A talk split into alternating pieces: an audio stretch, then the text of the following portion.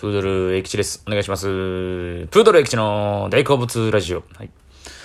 さあ、ということで、えー、何日かぶりでございます。はい。不定期ですいません。ごめんなさい。やらせてもらってます。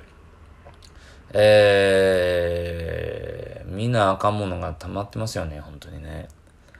現代人は忙しい。いや、あの、だから結局、ああいうね、なんか、まあドラマとか映画とかにしても、なんか僕は、こう、がっつりこう、向き合ってみたい派なんですよ。がっつりね、気合を入れて、向き合いたい派で。ってなった時に、なんか、なんかい、その、やらなあかん用事とかを全部やり終えて、見なあかん、見たいんですけど、でも、その、なあ、今から見たなと、2時間、3時間か、とかで見なかったりとかってなって、結局ね、全然見なかったりとかして、今だから、ね、バチロレッテも途中ですね、しね、あザ・ボーイズもまだ見れてないんですよ。アンブレラアカデミーは見ました。アンブレラアカデミー良かった。うん、めちゃくちゃ面白い。僕がおすすめしている海外ドラマ。あの、アメリカではストレンジャーシングスに次いでのぐらいの人気なんですけど、はい。あのー、日本ではあんま知名度なくて。結構いろんな芸人とかに周りに布教してるんですけど、広めてるんですけど、ぜひ見てください。あの、設定がね、すごい、これでも壁ポスター浜田に言ったら、あの、設定めっちゃええやんって言ってましたね。うん、1989年に、の10月1日に、世界で多分30人ぐらい同時に、世界中で同じ時間に子供が生まれたんですよ。で、そのまあ謎としては、その子供を生まれた、その、産んだ母親は妊娠してなかったんですね。妊娠してないにもかかわらず急に子供が生まれるという怪奇現象が世界で同時多発的に起きました。で、その、えー、子供は何らかの特殊能力があるということで、あるアメリカの大富豪のおじいさんが、その子供たちをバーっていろんなとこに世界各地飛び回って、養子にするんですね。で、その養子を集めた7人、の7人の子供たちをすごい特訓をさせて、特殊能力を持っている上に特訓をさせて、すごい精鋭たちに育て上げるんですね。それがアンブレラアカデミーという、えー、集団なんですけど、あのアンブレラアカデミー、ま、物語の始まりは、このアンブレラアカデミーの子供たちが大人になって、えー、何らかの理由で、えー、いろんな土地、それぞれの土地でバラバラに生活してるんですけども、その養子として、えー、引き取った、えー、言ったら仮の父親ですよね。その父親が亡くなってお葬式で、えー、久しぶりに集まるというところから始まるという物語なんですよね。そうなんですよ。めちゃくちゃ面白そうでしょ。で、まあ、それぞれ特殊能力があって戦ったりとか、基本的にはタイムループもんなんで、いろいろかい、あなんか伏線回収されてみたいなのがめちゃくちゃ面白いんで、ぜひ、えシーズン3が、えー、この間配信されまして、僕が見終わりました。1時間45分くらいかな。あ、1時間じゃない。1は45分あたりですかね。うん。それが、あ10話ずつぐらいあるんで、結構面白いんで見てください。はい。とかね、いろいろありますけど、ドラマもね、始まりました。オールドルーキーもまだ最終話見てないでしょ。えー、初恋の悪魔という坂本雄二さん脚本の、あのね、あの、大豆田十和子とかやってはる、やってはった人のね、主演が中野大河さんと、は林健人さんの刑事ドラマ。これも見たいですね。見れてないですね。なかなか時間がないですよ。みたいな感じです。ああ、で、僕今日ちなみに、えー、パーマを当てました。今日というのは今7月の、何日今日 ?21 か。久しぶりにパーマを当てました。またよかったら舞台とかで僕の変わった姿を見てください。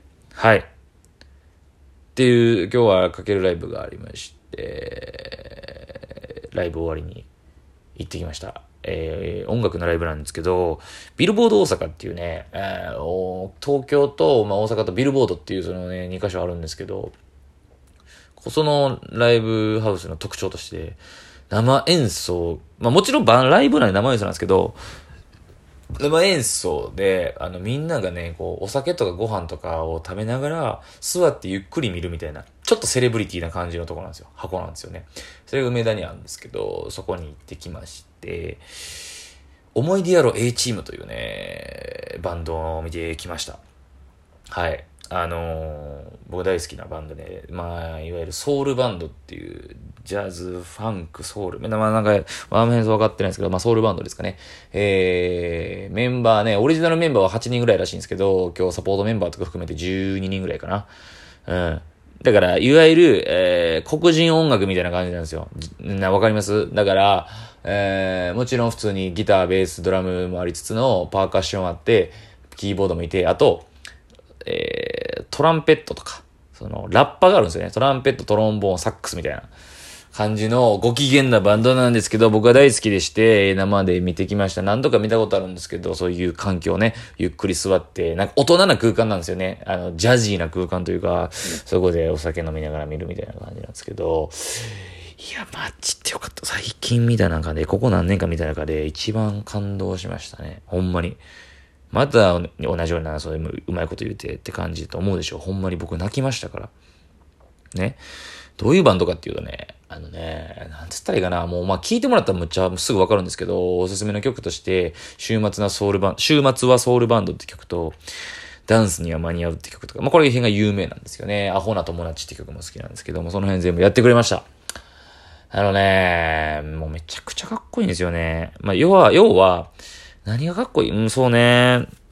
曲ももちろんかっこいい。曲調もね、もちろんそういう乗れて盛り上がれるみたいな曲が多いんですけど、なんかね、にもかかわらず、歌詞もね、めちゃくちゃ言ってることがいいんですよね。えー、例えばね、週末はソウルバンド、僕前も何かで話したと思うんですけど、この曲がすごい好きで、えー、いわゆる、あのー、週末はソウルバンドっていう、普段はまあ働いてるんですけど、週末だけは、えー、趣味でというかな、まあ夢を追いかけてバンドをやってる男。言うたら、売れないバンドマンと、その彼女の曲でして、その彼女目線の曲なんですよね。私の彼氏は才能もないのにバンドなんかやって、みたいな。で、いろいろ言うんですよ、文句を。彼氏をね。なんか家賃の滞納してんのに、なんかそういう贅沢はできんねんな、ビール飲んだりとか、みたいな。で、デートも全然ろくなとこ連れて行ってくれへんし、みたいな曲なんですよ。でね、最後にでも、って言うのが、でも、続けてもいいから嘘は歌わないでって言うんですよ。彼女の気持ちとして。なんやかんやいろいろ苦しい、お金的にも苦しいし、もう、もう、もう隣にでもそんないいことは少ないかもしれんけど、でも、結局その女の子は、そういう週末にライブで輝いてるその彼の姿を見てその人と一緒にいるっていう、なんか認めてるんですね、その人の良さも。包み込んでるんですよね。僕ね、このマジでね、前も聞いたんですけど、今日なんかそういう一個なんか乗っかってもうて、泣いちゃいましたね。うん、その子の気持ちになったのかっていう 女の側の気持ちになったのか。いい曲なんですよ。ほんまに。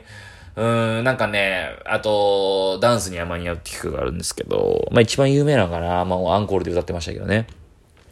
あのー、なんかね、思い悩んでる人とかにすっげえ聞いてほしい。ほんまに、今回そのね、その、それぞれうまいこと、仕事がうまいこと言ってない人、生活でなんか人間関係でうまいこと言ってない人とかに対しての応援歌なんですよ。ただ応援歌なんですけど、こんなね、この思い出やろうの僕が大好きなとこは、すごい背中を優しく押してくれるんですけど、全然その、恩着せがましくないというか、説教じみてないんですよね。頑張れとかそういう、なんか、俺がついてるぞとか、そんなん言わないんですよ。